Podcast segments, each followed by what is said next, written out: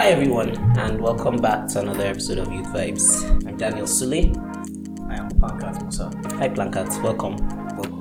it has it has been a it has been a hot moment since we had you on this show. Last time you came on, let's not talk about you talked about our last time. Please, please, let's, let's, let's, let's not. okay, but before before your last appearance on the show, we talked about we had you in a sort of cameo role where where in the episode we had with Mrs. Merciaba where we talked about gambling. Yeah. And I, I, I think it's a good time to follow that episode up with another one. What do you think? Very, very correct, sir. very correct. All right. Who better to bring on this show than for the first time on Youth Vibes, Dr. Ferdinand Ogbaji. Welcome, sir. Thank you for having me. Thank it's a pleasure for- to be here for the first time. Thank, Youth thank, Vibes. thank you for coming. I'm not going to say anymore. Please Thank don't. for and our dear Elder Nat Nmadu, Nat is here with us today. Thank you very much for coming, sir. It's a pleasure to It be was here. short notice for you, so we appreciate you coming. No, it's okay. I'll let him do all the hard work. Thank you, Uncle. So last time you were here, we talked about toxic masculinity and what it means to be a man. This week on the show, we're going to talk about something that is, and I mean for everybody that is listening, you would have probably noticed that everybody on this show is a, is a man right now. we're, we're talking about something that predominantly affects men as far as I know, I could be wrong. Not that you have more experience in this thing than I do, but as far as I know, it's only men that gamble. Recently, even girls gamble. Hi. What has not happened to this world? anyway, predominantly it's men that, that, that, that fall victim to this epidemic, and we want to talk about a bit, we want to go to the root causes of gambling and look at the long term effects, not just um, our own personal stories like we did the last time on the show. So, welcome to you both once again. Thank Um, you. Thank you. I, I I think we'll kick this off with an interesting statistic that Plangkat raised. Okay, okay, sure.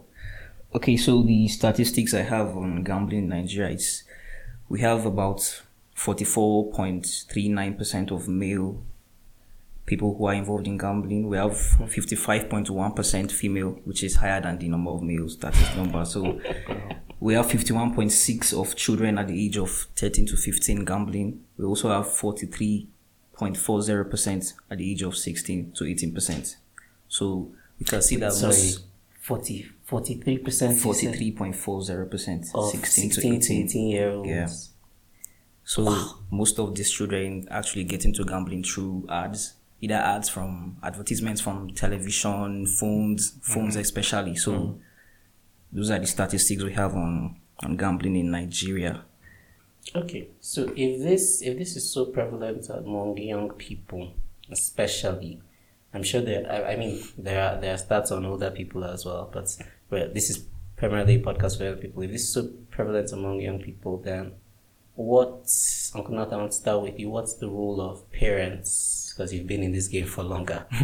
what's the role of parents in curtailing the spread of gambling as a habit? Well, I think um, one of the basic things when you talk about the role of parents Hmm. is the perception of the parents themselves. Okay. Okay, because uh, the way parents see it would influence how they relate to their kids when they venture into it. There are people who think there's nothing wrong with gambling, and if they don't see anything wrong with gambling, when their kids do it, they don't see it as something that they should uh, talk to them about or correct them about. As long as they're not coming asking them for their own money to do it, you know. So for those kind of parents, you wouldn't expect much from them. Okay. Uh, then you are left with the parents who say no to gambling and who have kids who are gambling. And the thing is that a lot of the kids that are involved in gambling, especially those who are uh, in their late teens into their twenties, most of the time they are students, and sometimes their parents don't even know that they are doing these things.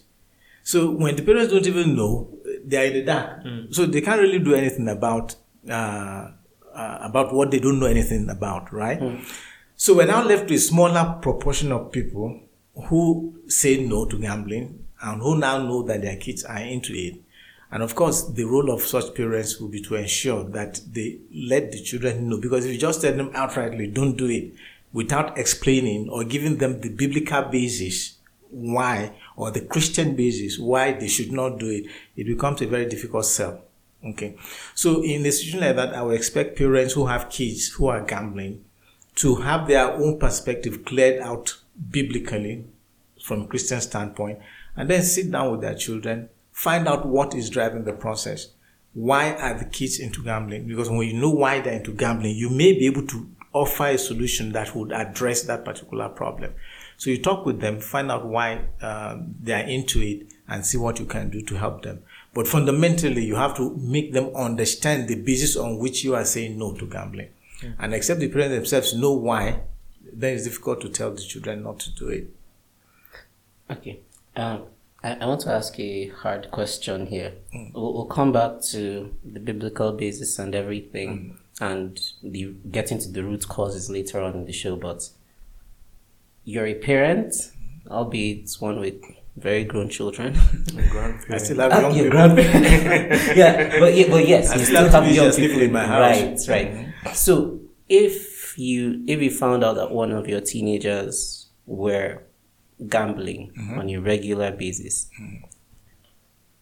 Outside of scripture, what would you tell them is the reason why they shouldn't be gambling? Okay. For we're using live example now. Hmm. My kids. Okay. Uh, I have kids in university too. Right. Uh, not biological kids, hmm. but kids that were presumed to be our own children. We have two kids who are in uh, secondary school. Mm. Okay. For the kids in secondary school, there's just absolutely no reason. What do you need money for? okay. Because all your expenses are funded, mm. including things that ordinarily your contemporaries may not get, but which we think you should be able to have, which we take care of. If you talk about those in the university, it's the same thing. Okay. So the, the, the very first thing for my kids, I'm looking at my mm. kids now, very specific now there is no basis why you would want to go into gambling because you go into gambling because you want to make money. Right. Okay. So if and for those in university, they receive monthly allowance. Every month they submit a budget. This is what we want to do. I look at that budget. I said, why do you need this? They justify it. I give it to them. Hmm. Okay. So if I now give you money to take care of your legitimate costs, okay, including some little extras for you to be able to do the things you would like to do, data and all the other things. The first question for me will be, what do you need extra cash for? Yes. Okay. So for, for me, that should not even be an issue to start with. Okay. But when they now say they want extra cash, then immediately I know they want to do other things that they are trying to conceal from me. Okay. Because if they're not trying to do something that I'm not approving of, that it will be part of the budget I'm submitting to, to, to the family to say, this is what we want to do, and then we approve, we give you the money. So now when you now begin to talk about those other extra things that you want to do, mm-hmm. very often is driven by greed, driven by peer pressure, driven by wanting to be like the other guy kind of a thing. Mm-hmm. And then when that happens, then there's a need to reset the values or the value system that they hold on to because it means that something is wrong in terms of the kind of value system they're beginning to hold or, or to develop. And that becomes something that I want to address even without talking about biblical basis. Mm-hmm. Because greed is greed. It doesn't matter whether you are a Christian or a non-Christian. We all know what greed is and we know what greed can do. So for me, the thing is, what is driving that desire to gamble? Mm-hmm. And very often, for them, it will be something that is not approved of by me or by my wife uh, for them at that particular age. Okay, so let's let's put a pin in that. We'll come back to your answer for kids that are not yours. Mm-hmm. Yeah. Okay, so I would like to direct this question to Dr. Ferdinand. And so our previous um, on our previous episode on this topic, gambling, we established that um, one of the side effects of gambling is trauma. So the question I want to ask trauma? you, trauma, yes. Okay. So does gambling lead to trauma, or is it caused by pre-existing trauma? Well, I would say I would say yes to both. yes. Um, when you say trauma, I would I wanted you to specify what kind of trauma, because it could be physical trauma, it could be psychological trauma, could be uh, in terms of emotional trauma and all of that. So, which do you specify? I don't want to assume. Let's let's let's let's stick with um psychological trauma. Okay. Yeah. So my answer stands. So yes for both. Okay. Trauma can both cause and then it can be a sequel, it can be a consequence Yeah. of of gambling.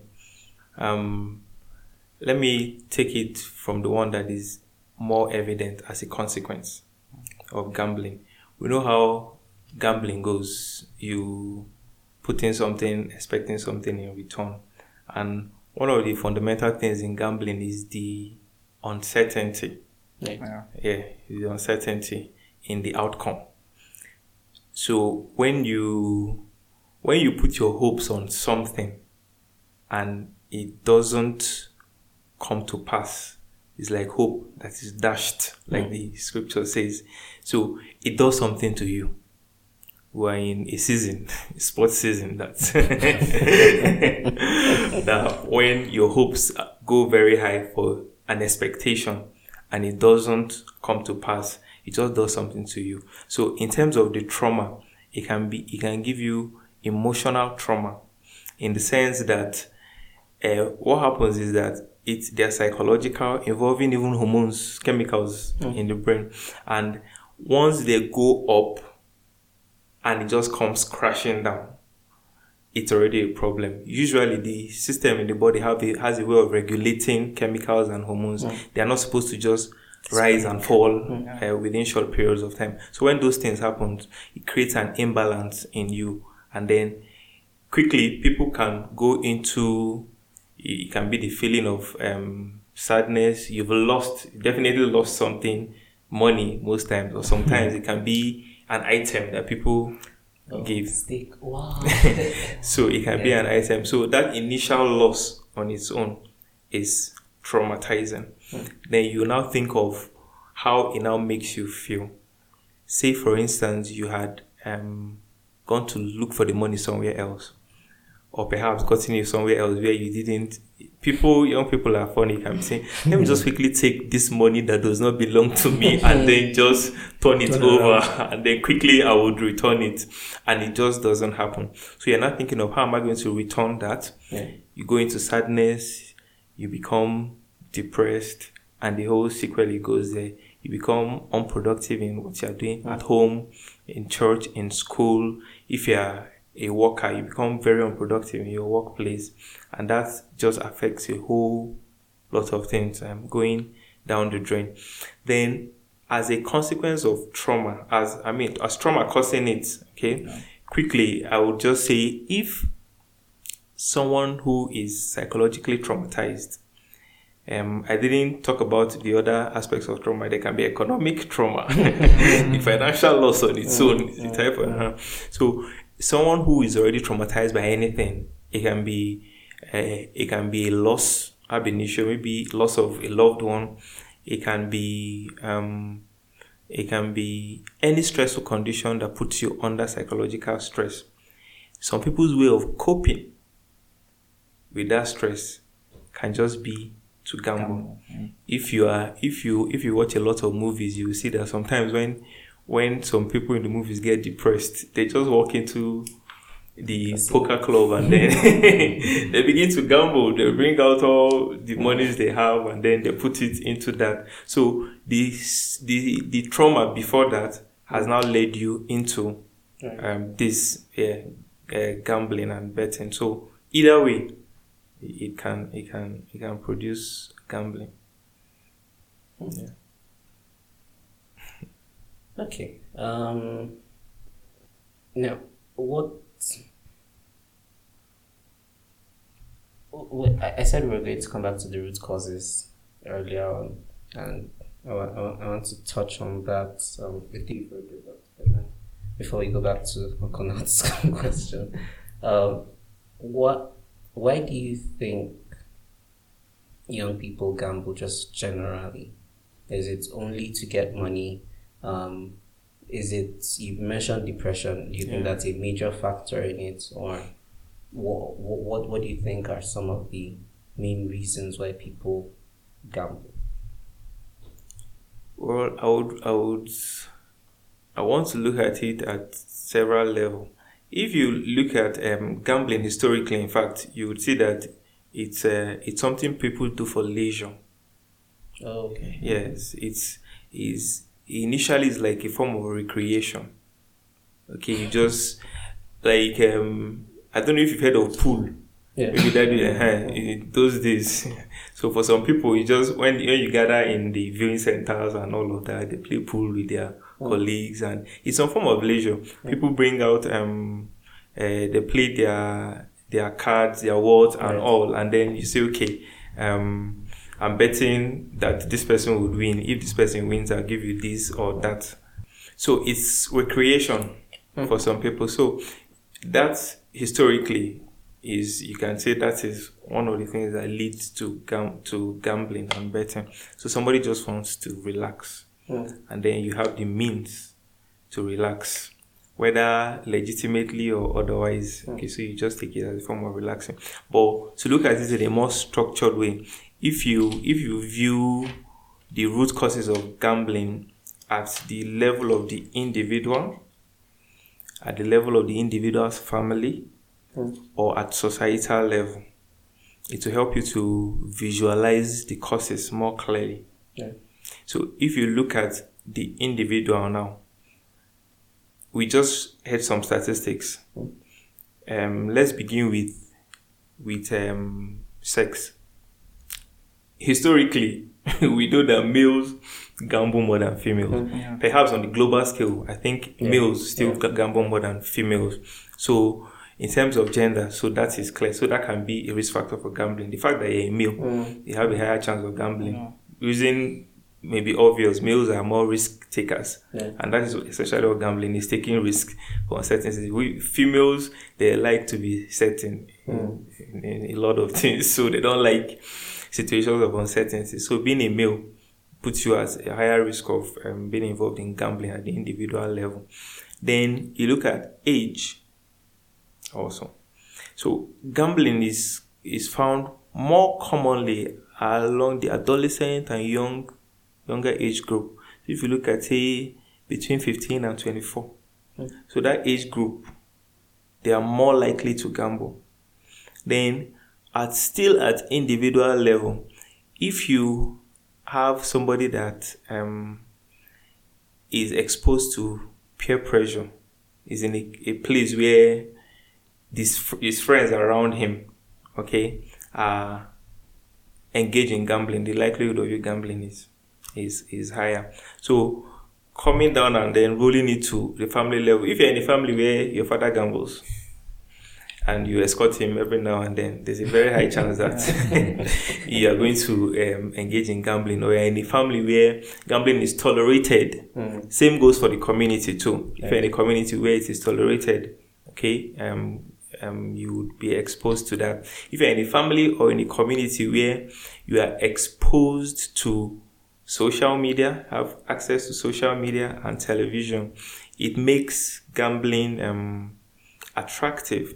The sensationalism behind gambling is one of the things that works on people's subconscious that makes them think gambling is okay. For example, you see um, somebody like uh, JJ Okocha and perhaps you're an aspiring footballer you see him as the uh, the king of what is that he's let me not advertise any company now and then they are telling you the reward for passion what you get. So you that you're passionate about football hmm. you see it like you need to be rewarded. And what is the reward for passion? It is when you put your energy your resources into betting. That is when you get that reward. So that media aspect, the sensationalism that people are exposed to, puts you at higher risk of gambling. When you idolize somebody in society, that is why they take celebrities and make them faces of some of these companies so that you say, if this is my idol and he says this is okay, then I can I can follow. It is it is a principle borrowed from scriptures. Paul said, Follow me as I follow Christ. so, so if my if my idol or my mentor says gambling is fine, then it must be fine. Right. Okay, then um, I can do that. So uh, I think let me leave it at that as some of the root causes. Okay, I think um, I would say we've talked about trauma, okay, which is something that can lead you to mental health issues, okay, which is something that can lead you to to gambling. Economic situation. Okay, I've been very close to. I know somebody that has, has been very close to me that has been traumatized by failed gambling and betting. It's bet his school fees severally. Why? Because the school fee is um he needs more money beyond his school fees for upkeep, for accommodation, and his parents were unable to provide that. So he felt okay. Why don't I just put this and then quickly Turn double around. it, turn it over, and then it doesn't come, and then it's a cycle. So you say, okay, I may be, I may, I may get a, I may be lucky next time because the person on SuperSport is celebrating how they just made a big win. So I may just be the next lucky person. Then say, okay, let me just borrow a little cash and tell this guy I'll return it next week Saturday. I just want to do a quick project. and you put that in. So you see how the cycle continues. So economic situation, your financial situation, poverty can be a risk factor. So and then when all the other environments are ripe for it to happen, the your situation is there, it's easily accessible to you. You just walk out of your house, there's a there's a betting club just across the street. uh You can easily access it, and then they tell you, shaking the money, 100, 100 naira, you can just start something. and then you put in a little. So, those easy accessibility pulls you in, and then the rest can be history. Okay. You know, I was looking at um, when, when um, you invited me, I decided to say, can I find some kind of literature on this? Uh, incidentally, I couldn't really get anything, but there is this um, NOI polls, which uh, they work in alliance with um, Gallup polls in US. Okay. They conducted a survey in um, 2019. Uh, I couldn't find anything more recent. Uh, 2019 is a long time ago, but we expect that. You know, and when they ask people the reason for, you know, uh, betting, uh, 30% said they betted for quick money. They wanted quick money, 30%. Then 21% said because they are unemployed, so they need something to do to get money. Then uh, 15% said, well, it's just, they're just greedy for money, just want to One more. yeah. you know, and then uh, 12% said they needed something to augment their income mm. so that they can live at the standard of living that they mm. want to be living at. Mm. You know, and then 10% said it was because of poverty. Then 5% said they did it just for fun. Then another 5% did it for the love of sports. and then uh, 2% out of peer pressure. So I think this kind of gives us a kind of an idea of the kind of reasons that uh, people give. When you now link that with what you know he has just said, it gives us a kind of a perspective of mm. why people go into it. Mm. Just quickly to add to what Yeah, Uncle said, okay. to highlight that I think it's the quick cash. Mm. Like for us young, I'm, I'm, I'm careful to say us young people these days because some two weeks ago the preacher said the message is for young people between 18 and 35 years. So I decided to just pick my daughter and we stood outside. so for, for for young people, quick cash, nothing beats that. Something that comes quickly, and it really comes with the generation. Like uncle's generation, it's the hard work hmm. that pays slowly and hmm. compounds over time. That is what brings. But for us. Nah, you you you don't see why you should work hard when you can work smart. So I want to be a billionaire at age 20. Why can't I be a billionaire at age 20? and then you can so people will share success stories in quotes of mm. how just they've done this and they've become billionaires in a short period of time so that desire for quick money okay without putting so much effort is a, a very important reason why people go into gambling. Okay, I- I'm learning a lot. so, Okunat, back to um, what you mentioned earlier. You said there are certain questions you're going to ask your children when they are involved in gambling. So, what questions will you ask those children who are not involved, who are who are gambling, who are not your children? What questions will you be asking them? Is the, it's the same thing, really, because whether you are my child or you are not my child, the principles remain the same, right? Okay.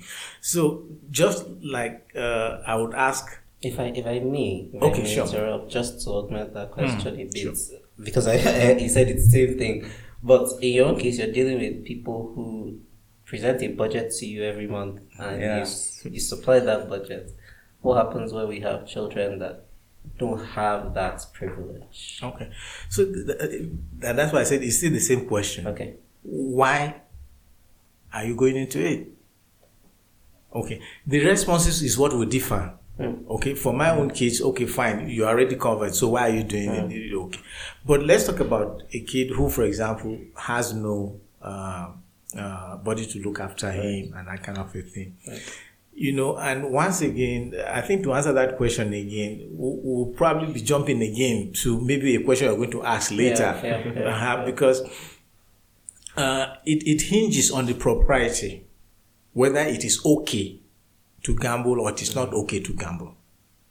Because if, for example, uh, we agree that it is not okay to gamble, I'm just saying we've, we've not gotten there yet, but if, for example, I agree that it's not okay to gamble, if we also agree that it's not okay to go into prostitution, okay, then the question will be will it be right to say okay because you are poor you can gamble mm. even though it is wrong but because poverty has now forced you into gambling go ahead and gamble it's okay. Then going to say the same to the girl who goes now to prostitute to say well i have nobody to look after me so i must do prostitution so once again it, it, it, we have to now i think we have to agree on our perspective in terms of so poverty to me uh, maybe we've overflogged that issue. Because the person who is able to put consistently because this same study i read the average gambler spends about 3000 naira a day so if you if you spend 3000 naira a day in a month that's 90000 not mm. many fresh graduates earn 90000 mm. naira so for you to be a compulsive gambler to be able to spend that much on a daily basis What is not your problem? poverty is not the issue. Poverty is not the issue. And that takes us again to what uh, Ferdinand just said about this quick hit mm. we want to hammer early, quickly, you know, uh, becomes an issue. So once again, it boils down to what is motivating you, what is driving you. Maybe as we talk later, we'll be able to offer probably suggestions to people who are in their situations. They don't have any. You can't re, you, can't revert to evil just because you don't have.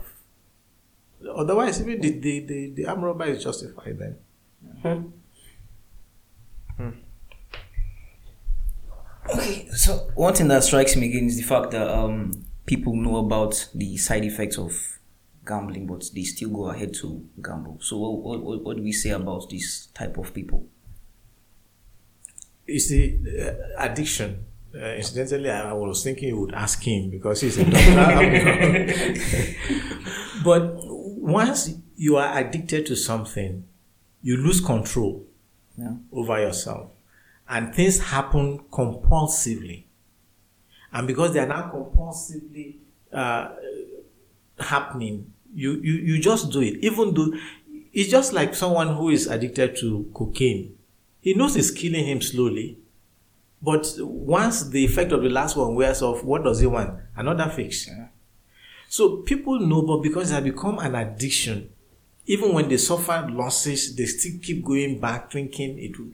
And even people who hit it, I wish they would tell us how much they lost before they made it. Yeah. And how much they made in comparison to how much they are sunk into the whole project.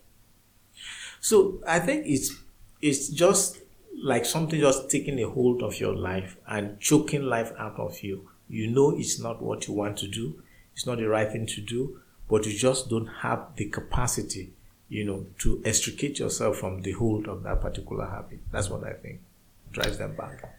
Okay. So, um, Dr. Ferdinand, what do you think about, what are your thoughts about what he just said? Okay. Um, gambling addiction is it's an entity on its own, well recognized entity. So gambling addiction is not a moral problem. It's a medical problem, a mental health problem. Um, stealing is a moral problem. Kleptomania, on the other hand, hmm. is a medical problem where you can't help yourself hmm. in that regard. So once it gets to that point where a person does or gambles or bets compulsively, the person cannot help himself, especially when it gets to the point where it is harming you or your family or your work, then it's a problem that you cannot help yourself. You are you need external help. So that is the, that is the point where people need to identify because you need insight. You need to know that I have a problem, and then it's like someone who is drowning. You need to cry out for help. So if you don't cry out for help, you can't. People think you have it figured out, but many people, because of the um, the kind of communities they may live in or families they may come from, and uh, how people may approach it, they would think is something they can help themselves out of. It just works like any other addiction. It's a it's it works in on the brain. There's a pleasure center in the brain. It's like um, when you take a a substance of abuse or cocaine, for example. There's a way it makes you feel. So you like that place. So when you when it wanes off, you want to go back to that place. So it's like a safe zone for you. So people that people that gamble compulsively, there's a way it makes them feel. For some people, it may just be the adrenaline of uncertainty, and it just keeps them alive, and they just like being in that place. So they want to go back there again because it, that pleasure center in the brain is stimulated. It's just like a light bulb that comes on every time you're carrying out that activity. So such people need external help. And if you have, if you are such a person or you have somebody that is close to you, you need to let the person understand that he or she needs help and there's help. Okay, that can be gotten. He or she doesn't need to see himself or herself as as primarily a sinner. Hmm. You need to see yourself as a sick person that needs medical attention. If you have malaria, you will not hide it hmm. and say, okay, I don't want anybody to know I have malaria. Let me see how I can sort it out myself. Okay, you need external help. So that is what the level to which gambling addiction is is progressive from may progress from the moral part, but when it gets to a stage, something else kicks in and takes control of you. It's no longer um you that is in control. Okay. That's that's hmm, okay. Well, I, I don't think I don't think we had considered that angle necessarily, or that necessarily, or that it's even an angle that is widely considered in in the world today. Um, just a bit of editorializing here. I think that's. I, th- I think it goes back to what you were saying earlier about gambling having started as a recreational activity.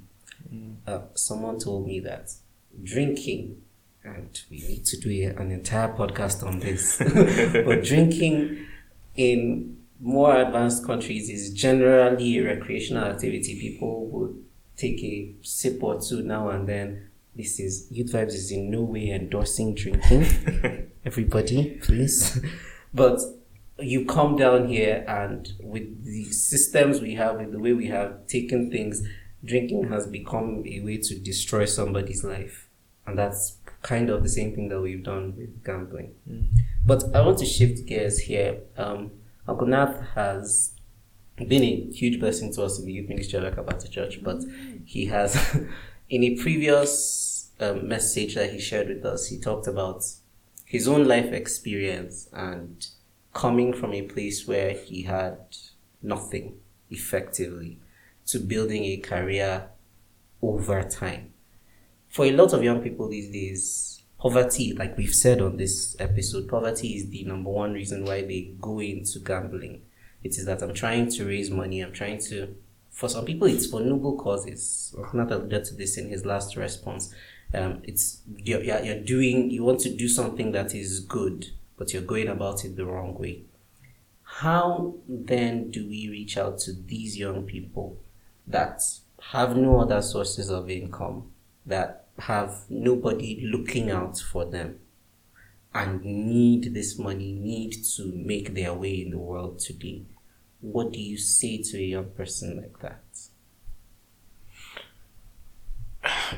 You see, it's not what do I say to the person, it's what does God say to the person, essentially. Okay.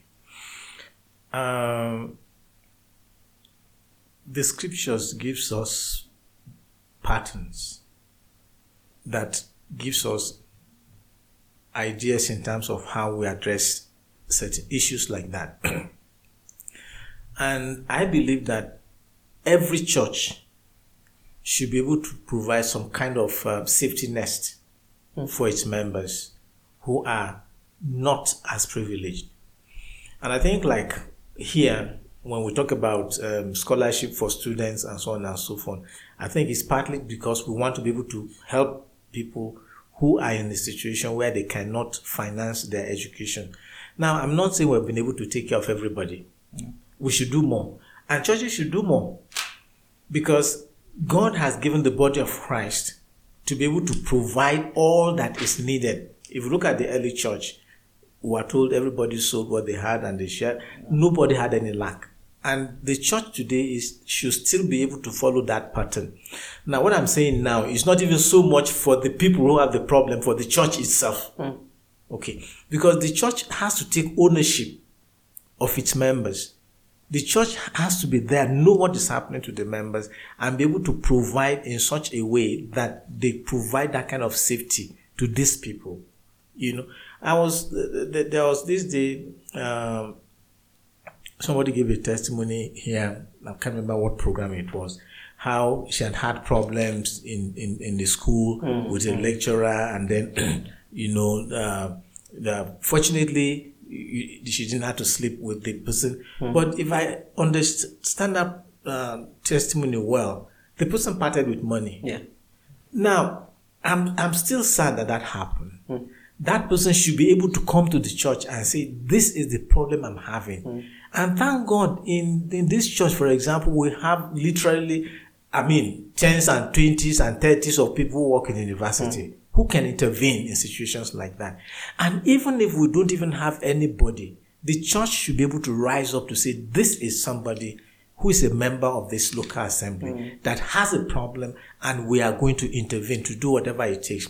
So the first thing is the church itself must be alive to its responsibilities towards people who cannot look after themselves but they're within us. That's number one. Number two, for such a person who is in that situation, you need to know that there is nothing you do that you can now say the end justifies the means. Hmm. To say, okay, fine, what I want to do is good, but I don't know any other right way of doing it, so I'm going to do it the wrong way. No. The end does not justify the means. And for us as Christians, primarily, we need to check our, our, our means of arriving at our destination. And sometimes when there are people in this situation, it's not always, there are people in that situation, we should be humble enough to go and knock on the doors of people whom we know are Christians hmm. and who would be willing to assist. And, and that's what the church is, is there for.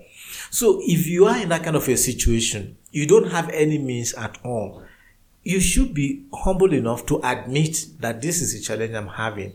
And you should also live within your means because sometimes all these people come asking for money. You look at the hairstyle they are wearing, or you look at the kind of clothes they are wearing, the shoes they are wearing, and you ask yourself, are you really indigent? so, the people should also be realistic in their outlook, in the things they do, in the way they spend their money, in the way they manage their resources. And when school is off season, look for something to do. Sometimes it is in looking for something to do that people understand I give you an example. We, we have a poultry farm, and one day somebody came and told us that there's this young girl who um, is a student in um, uh, College of Education, Pankshin, and that she wants to be a poultry attendant. Now, most of our poultry attendants, some of them didn't even finish primary mm. school. Mm. All you need to do, tell them what to do, and they do it. They look up that ticket. And we were surprised that not even a boy, but a girl would want to come and work as a poultry attendant. Gladly, we took her on. And because of the way she was doing the work, we don't give people transport money. But because her house was far and she was trekking like two or three kilometers to get to work, after work, trek back, we decided to give an allowance for, for transportation. Hmm. To cut the long story short, our relationship with her went beyond just poultry relationship. It went to being interested in her, seeking how, seeing how we can also help in terms of making sure that she gets what she needs to be able to finish school. Hmm. She, she's serving right now. So when people say they don't have money and they are laid back about it, they're not doing anything, they're not exerting themselves, people will not help you. But when you have a problem and people see you doing something to help yourself, people will come to your help. Remember how you used to go around cleaning houses? Mm. Sometimes you clean the house, somebody gives you 10,000. You know the work you've done is not worth mm, 10,000. Mm. But just the fact that you show that initiative, the people will appreciate what you are doing. So I think the people who are in that kind of a situation, one, don't be ashamed, don't be shy of talking to people about your problem.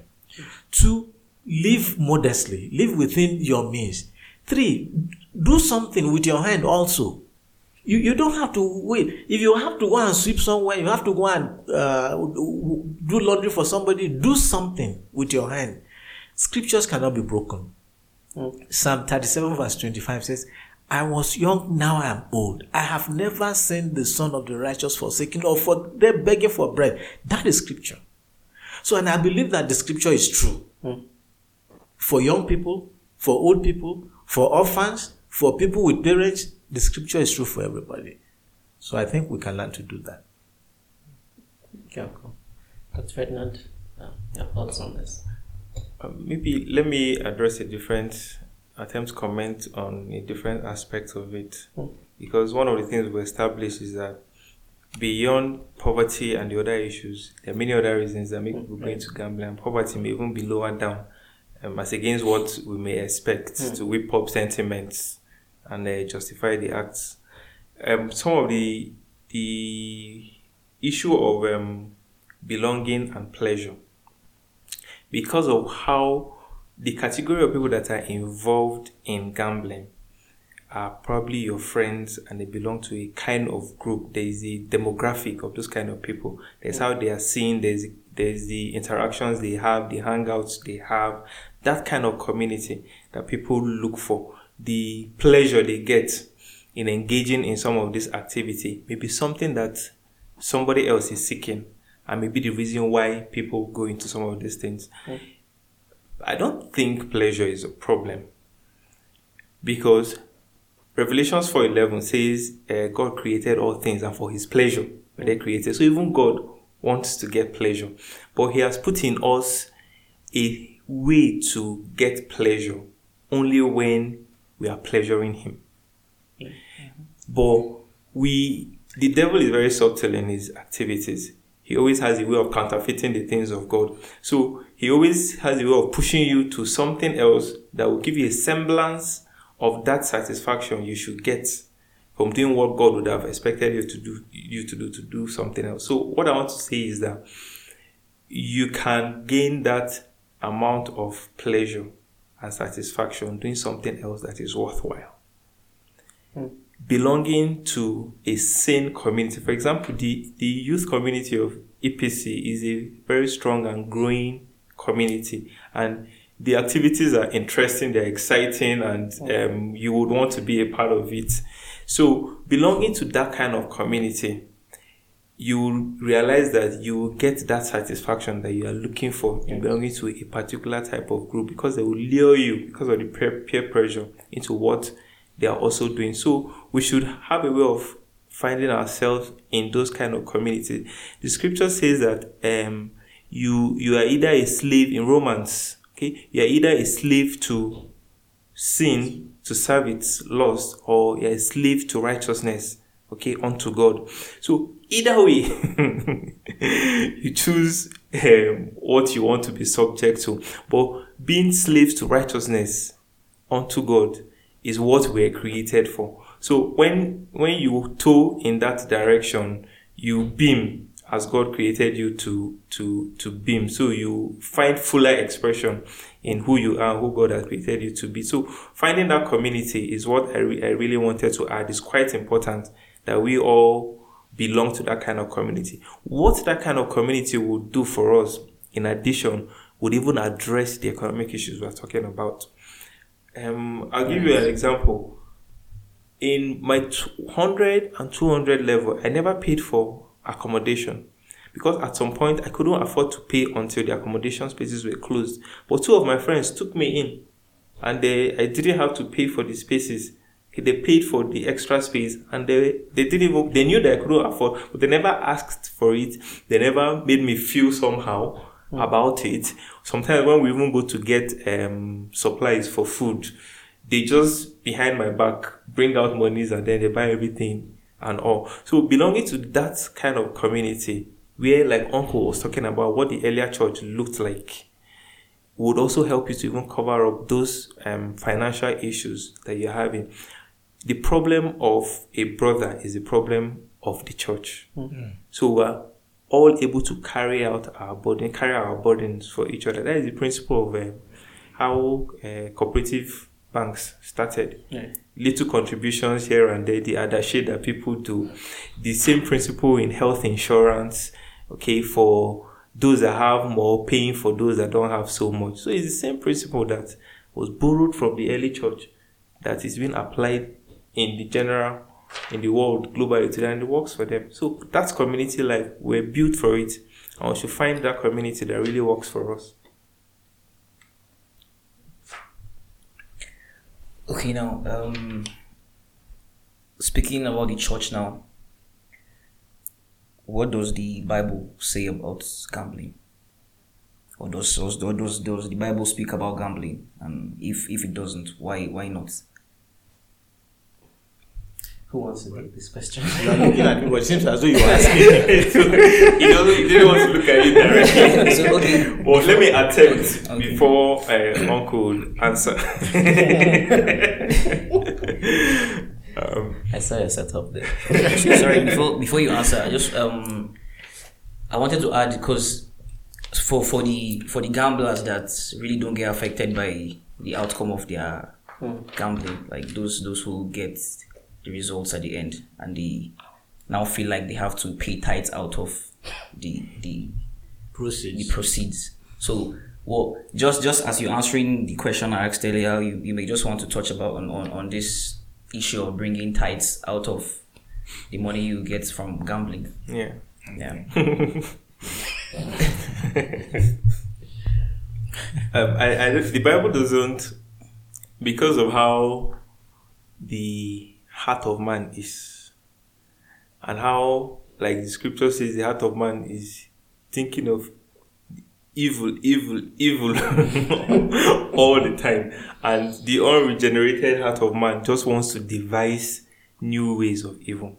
So the bible couldn't have listed all the possible things that the heart of man could have been able to uh, um, envisage and all of that. So the bible speaks in principles that we can apply across every area of life. For example, living above your means. Mostly, we've talked about the issue of greed. Looking, doing that extra to live above your level and your means sometimes is what pushes people to gamble.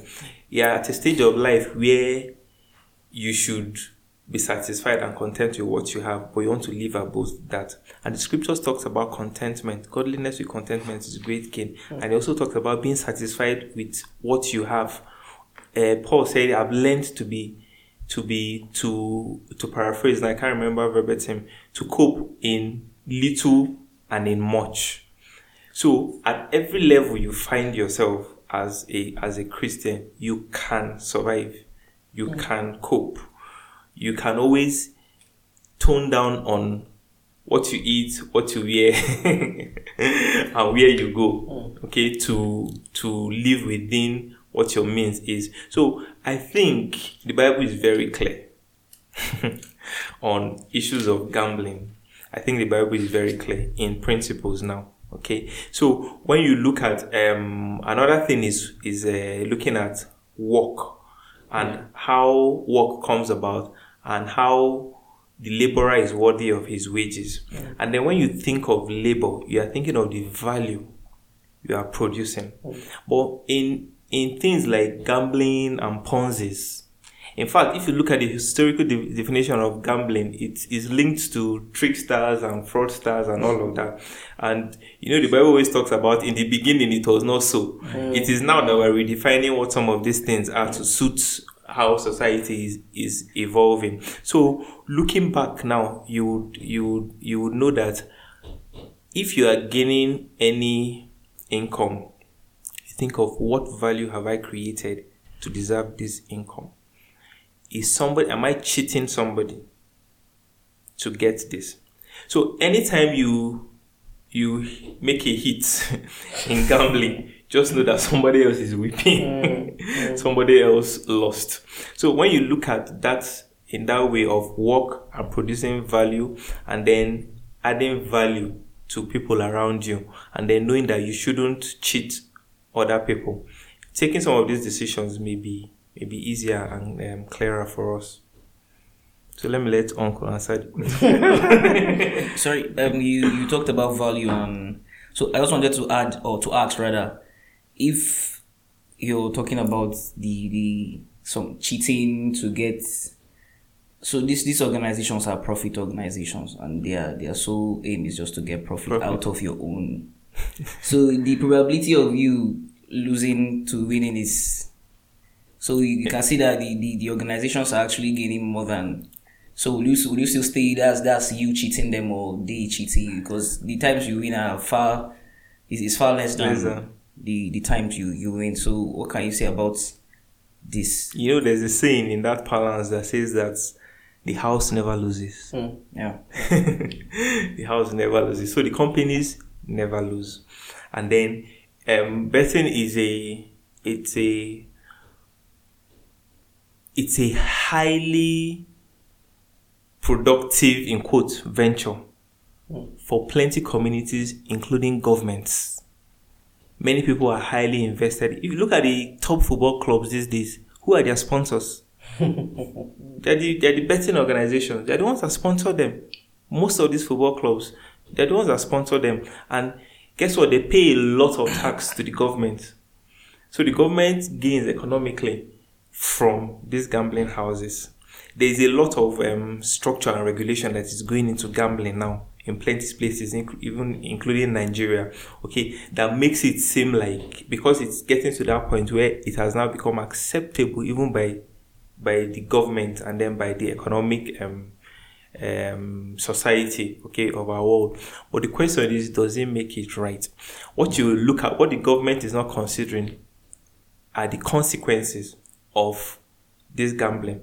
They are not looking at what it does to their children. They are not looking at what it does to their families. They are not looking at the crime rate that increases. They are not looking at the loss of productivity at work that people would have otherwise put in to be more productive. They're not looking at that. So if you cannot bring data as to the effect of the consequences of gambling and compare it to what you are gaining from the taxation and all of that, you can't come out right to say that gambling is a productive venture for any nation or for any society as a whole. So either way, I will still say that somebody is losing, the house is not losing. Usually, it's the individual that loses. Okay. You know, I, I, I, let me tell you one thing I thought I would not mention, but let me mention.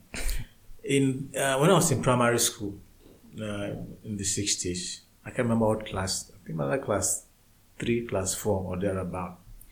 One day we went to school, and uh, I saw a boy uh, tossing coin, you know, and then you know he will clap his hand like this, and then if you give him your own coin, then he will ask you to see whether it's heads or tail. So if you say it correctly, he gives you his own. If you are wrong, he takes yours. so I looked at her and the guy was making me, and now to discover that what he was doing, and I did it also. So let me just confess. so what we were doing really, when you toss the coin, as it lands in your hand, you look at it, you peep. So you know where the head is, you know where the tail is. So if the person, if it's if the head is this way, if the person says head, you turn your hand this way and it's still. He loses, you collect his money. You know, and then when you do it to two, three people, you allow one person to win. Mm. you know, so that way people keep gives the hoping perception that of fairness. Yeah. Yeah. until children didn't have their lunch money and they now went and complained to the teacher and we were called and we were all given a good beating and they collected the money back from us. But that is also what the big betting houses are doing. They are not losing. That study I, I mentioned earlier also says that the average uh, turnover for this company is about $10 million per month. Month. Per month. That was 2019. Hmm. Hmm. they are making money. And now, you that you win, just as he said, it is somebody else. Mm-hmm. A lot of people that paid lost their money. That is the money you've you've you've gotten. It's not your money. It's ill-gotten money. Hmm. If it is adashi, at least you know it will go round. It will be my turn, and I will get the same thing you are getting. But this is not adashi. This is a, a chance kind of a thing. And many people keep going and going and not winning. Their homes are being wrecked, and then you are getting that money that somebody now goes back home crying, children no food, uh, wife is angry, running to the parents' house. That is the money you are raking in. I don't want to call it blood money, but it is ill-gotten. And listen what to what the scripture says in Proverbs chapter 10, uh, verse 2. Ill-gotten treasures have no lasting value, hmm. but righteousness delivers from death. That money is, is not clean money. So even if the, the scripture does not say thou shalt not gamble, based on other principles that we know that, that carry Christian values, we know that to do that is not the right thing to do. Hmm. Because you are just taking f- from where you have not reaped at all. Hmm. Okay? So, yes, you may not find a particular verse in the Bible that says thou shalt not gamble, as in thou shalt not steal. But if you look at the other principles that just as he has said, it, it begins to show us that look, for me to do this, I'm cheating other people. It's the same thing I was doing when I was in, in, in primary school. It's the same these other big up house are doing. You are it's the same thing people who are selling cocaine are doing. They are ruining lives and they are, they are smiling to the bank. So essentially, for, for, for, for us, even though it's not written that way, we know it is not something that we should engage in as Christians. And part of the other things about um, the, the things that gambling does is that people get to the point where they want to become clairvoyant. Hmm. Because you want to be able to predict in such a way that you win. And once you get into that, you are dabbling into the occult. Hmm. Hmm. So why would you as a Christian now want to do that and lead yourself far away from where you're supposed to be? Because it's like trying to see into the future and now saying this is what is going to happen. If God wants you to prophesy, He will call you to be a prophet and He will give you a different ministry, not uh, pool betting and, and, and stuff like that. But I also want us to make a distinction between uh, this kind of things and casting lots, because even in the Bible there was casting of lots. But that was not a game of chance where you stake money and you hope to mm. get more money in return. No, they were used to take decisions mm. either between this or that. And even the normal things, okay, you have only one thing. There are five people who gets it. Okay, let's cast lots. Whoever gets it gets it. Mm. That is not gambling. Okay. Or raffle draws, where you have maybe you are even raising funds for an event where you have say, okay, people just come and donate to this project, but as a as a giveaway, we'll give a token. And only two, three people will able to. I mean, that is just the fun of saying, okay, I'm donating to this cause. And even though you get something from it, it's, you know you are not buying that thing. And everybody who goes into that knows that they are contributing for that particular uh, good cause. Okay. There's nothing wrong with that. Or uh, advertisers who advertise and say, okay, we are going to do giveaway. If you buy this, we'll give you this. If you need that thing and you buy, okay. If you don't need that thing, you are buying now so that you will get and you are buying more and more, even though it, it becomes something which is not right. Okay. But if you are, if that's something you normally would consume, no, you consume. If in the process you win something, fine. If you don't win anything, it's still fine. So we should make that distinction also. Okay, uh, but, but I don't think we've answered the question. Um, what do you tithe the money that you received from gambling? If you're a pastor and somebody comes and says, Pastor, I went and stole money in somebody's house yesterday. This is the tithe from it. Would you accept? I don't think you would. if you if you know, right? if you know. or if you if you don't, it's left to the person it's- and exactly. Exactly. But you definitely not get the rewards from the God that rewards. yeah, yeah, yeah. Okay. Um, that's that, that that's you. You answered part of my next question, but I, I, I still want. I'll ask the first part. What are the spiritual implications of gambling, Dr. Ferdinand? What are the long term spiritual effects of a gambling habit? Not necessarily a gambling addiction, like we said, but a gambling habit. People that gamble casually. What, what are the long term spiritual implications? And does God reward gambling? okay. You um let me start with the rewards Yeah, so I can yeah. get it out. we will all be rewarded when we stand before the judgment seat of God. let me leave you at that. Wow. so whatever the rewards will be, uh, we shall we shall tell. Well, the long term spiritual implications, not necessarily the addiction. You you um, let's not think too far. One of the things that living an unrighteous life does is that it begins to cut off your relationship from God. So God has placed that thing in, in everyone's heart and conscience to demarcate between good and evil. And for some people, what is good for you or what is evil for you. God has placed that in the hearts of people. So when you are doing things that you know that you should not do, naturally, your relationship with God begins to wane. Your contact with God begins to reduce and become epileptic. So when if you if you were having a robust and productive time with God on the daily before you lose that hmm. it will become epileptic you will start giving yourself and God excuses why you cannot do that and then even when you come before God you do not connect you do it like a ritual so that if you are in a, an atmosphere where people would usually ask you, Oh, how was your time? Or if you are such a person that would usually discuss with people the things that God have been doing in your life or dealing with you, you stop doing those things. Okay, so the time with God just becomes rote and just becomes superficial. You really don't get anything from that. So it affects your direct relationship with God. Then it affects your relationship with God's people. So if you if you were close to somebody like uh, Daniel that has eh, led this podcast on gambling and you usually have spiritual discussions naturally you would avoid hmm. that kind of community that would call you out on some of those things. They may not even call you out the way it will make you feel hmm. alone. So the devil is subtle like i've said before so when it gets to those kind of level what he does is to pull you out of the community that can help you.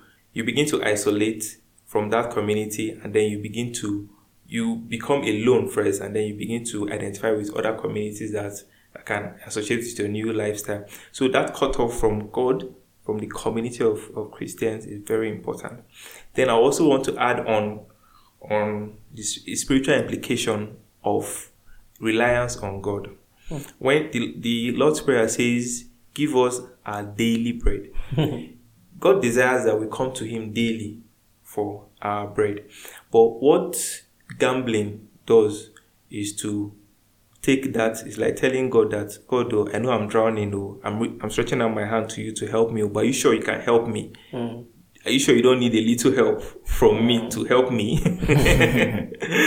so when you when you try to live outside of God's provision for you in gambling, that's what it does. So you lose that reliance on God, and then you take matters into your own hands. What happens is that you step out of that covering of God, and then you begin to rely on other things for your provisions, and it will change what your desires are then you will now realize that uh, you are no longer your needs or your wants are no longer being met. The reason is because your needs and your wants have changed from what God desires your needs and your wants to be because they are no longer in tandem with what God's will are. So they are no longer being met. You now begin to think that oh God can no longer meet my needs. So let me find extra ways to meet um, um, my own needs. So in a very subtle way, you begin to move away from reliance of God to idolatry. Hmm. And then you now start trusting in other arms to provide what you need. And whatever you invest your heart and your mind in becomes your God. And then you do a lot of research into whatever you're gambling into, if it's football. You do a lot of research into the name of the dog of Cristiano Ronaldo. because that's you've spent so much time, productive time into that to know so much about some of these things so that you can predict correctly. And when you spend your time, give your time and your heart to it, it becomes an idol to you and begins to compete with God in that regard. So I think it has a lot of spiritual implications, both in the immediate one and then in the in the long term. Let, let me ask Uncle Nath if he has any addition to what he just said. No. Well, Definitely. well, he, he, has, he has said, uh, I think, the, the bulk of it. I mentioned the, how people get tempted to go into clairvoyancy and other things. Uh, the other thing is that gambling also uh, brings along with it other social vices with time. For example, you are gambling, you are losing money. You get into borrowing money sometimes. And then when you borrow money, sometimes you cannot be truthful. You can't, mm. you, if you come to me now and say, I need money, I, I, I want to place a bet, I'm sure I'll win today. You can be sure if I don't kick you, I will So what will you come? You you come and tell me something which is not the truth. Mm. Yeah.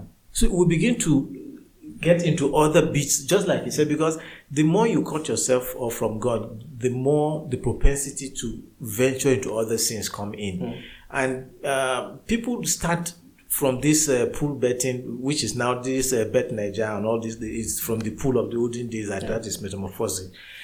People graduate from that to higher levels. People now begin to go to casinos to sit down, you you play blackjack, you do roulette wheel, and all those other things. And more and more, as you begin to engage in that one, of course, there are other things that would go along with with that. Uh, uh, loose women are there, uh, alcohol there, other things are there. So you discover that people begin to also graduate to higher levels of separation from God, so to say from what started maybe as fun loving or as looking for money. So th- there is also that danger that is real. The other thing is the area of waste. If you look at John chapter 6, where Christ fed thousands of people, you know, he told his disciples, Go and pick up the pieces, let nothing be wasted. Of the four gospels, it's only John that gave the reason why Jesus said they should do that. He said, So that nothing be wasted. This is the man, the well, God man, who can recreate bread out of nothing anytime. But he didn't want waste. If you get into gambling, there's a lot of waste in it. Those who make it and make it big are very few. Very few. And even those ones, only God knows how much they've sunk into it. Money you are putting into it is, is money going down the drain. And I don't think God wants us to waste resources that way.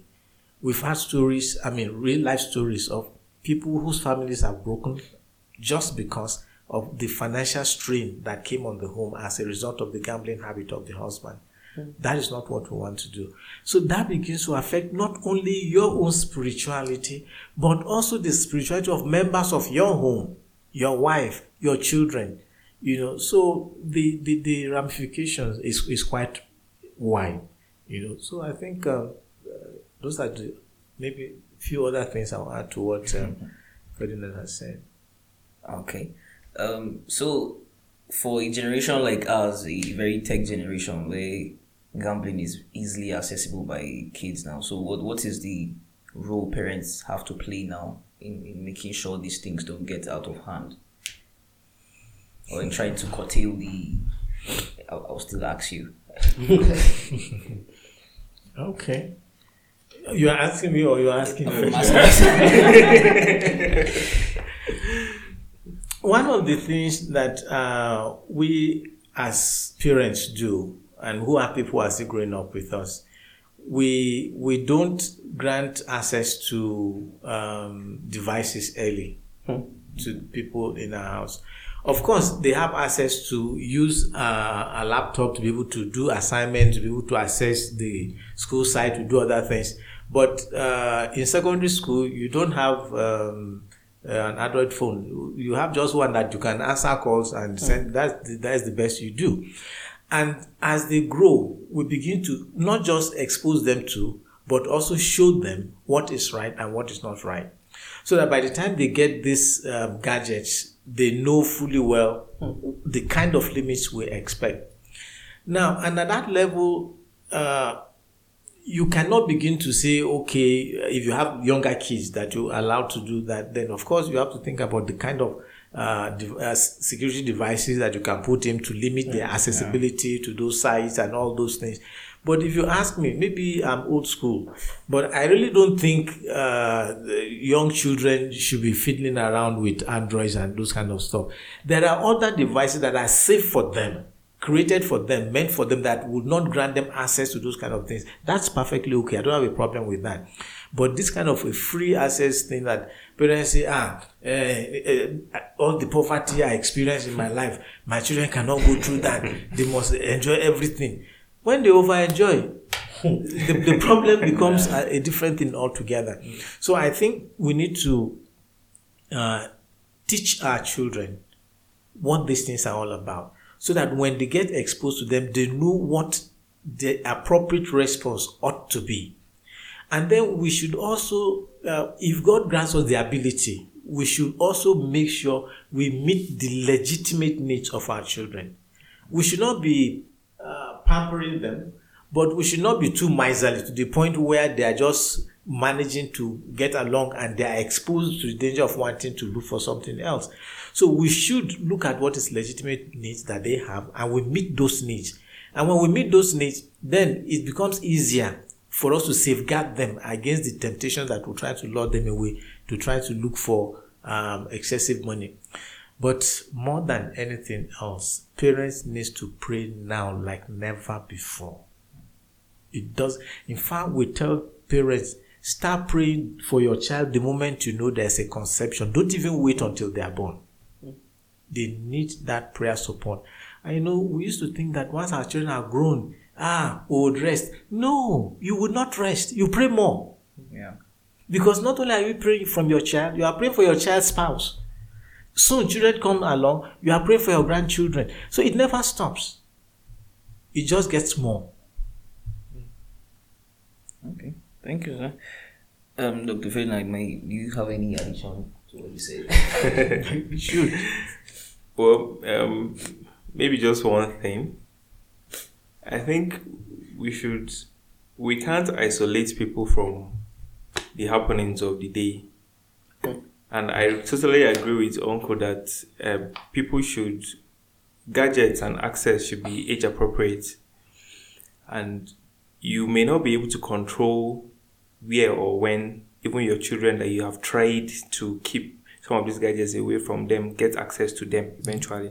Maybe in school, it may be with friends, it may even be within the church with other other friends in within the within the church. So it's important to to teach children how to respond to some of these things, to teach them what is right, what is wrong, how to interact with these things, how to identify what they should be engaging in and what they should not be engaging in, and how to how to engage with their own emotions and their own feelings. Because somebody will tell you, um, this is this is how I feel, this is what I want, this is what all my friends are doing, this is what my friends are getting. Okay. So and they say I can I can get extra cash if my parents are not giving me because somebody else did it and uh, it was I think it was Walter Trobisch in one of his books. Um, I love the girl. Yes, I said the existence of a desire does not justify its satisfaction. So you you you have that desire, and you doesn't mean you should satisfy it. You another book said, "Why say no when my hormones say go?" so some of those desires are meant to be controlled some of those impulses are not meant to be still satisfied all the time. So we need to ch- teach children and young people how to engage with those desires, how to engage with those feelings, and then how to sift sift them out and then to identify what is real, what is concrete, what is legitimate for them to satisfy, and also teach them how they can satisfy some of those desires they have in a safe um, environment. So, let's add that. Thank you both very much. Um, any final words to our listeners who may have gambling problems themselves or may have friends with gambling problems? Uncle Nath, I think you've just been the starter for all of our questions. well,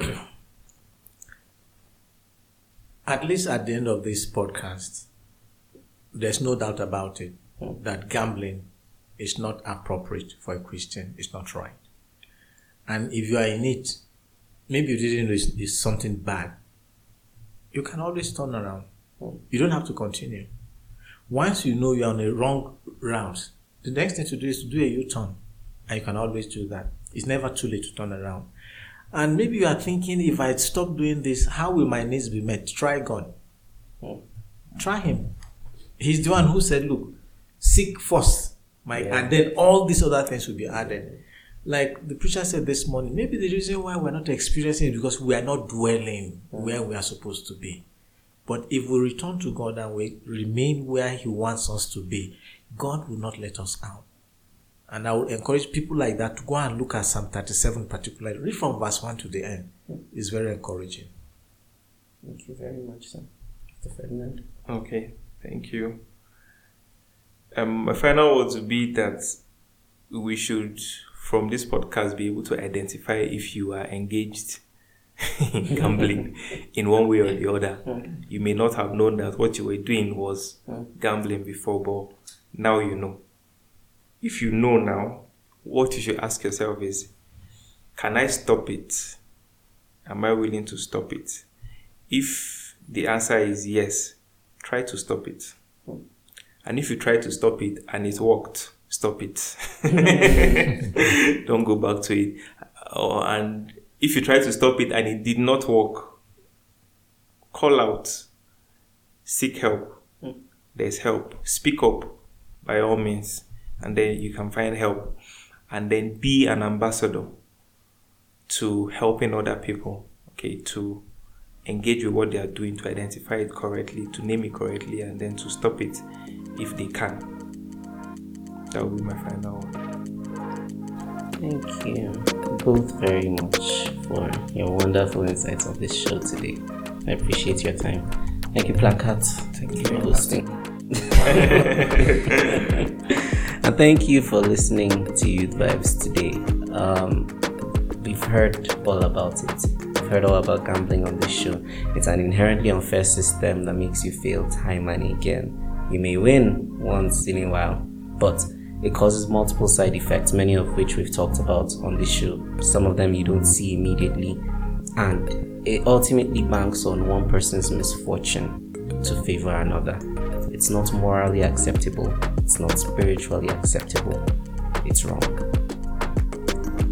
Thank you for listening. If you enjoyed this episode, consider subscribing to YouthVibes wherever you get your podcasts.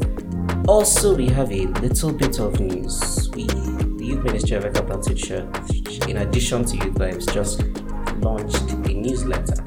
And you can, yeah, you can subscribe to Faith Watch on Substack. It's faithwatch.substack.com. Um, we're still sorting out our, our, our release schedule, but you're supposed to get um, Faith Watch in your email inboxes every first and third Friday of the month. So subscribe. It's available on the web. It's available. If you, subscribe on the web, you can get it in your in- inbox every first and third Friday of the month. So please subscribe. This episode of YouthVibes was produced by Seth Kuji and mixed by yours truly in collaboration with Akapati Church Youth Fellowship. Turn on your notifications so that you don't miss a single episode. And if you have feedback, I know a lot of people have a lot of thoughts and feelings about what they've heard on this episode. You can send it in using the link at the end of the episode description. Or if you'd like, send us an email at youth4epc at gmail.com. That's Y-O-U-T-H number 4 EPC at gmail.com. Our theme music is by Bashwa Adamu. Special thanks to Ernest Nampon and Seth Kuji. That's it for YouthVibes this week. We'll see you right here next week.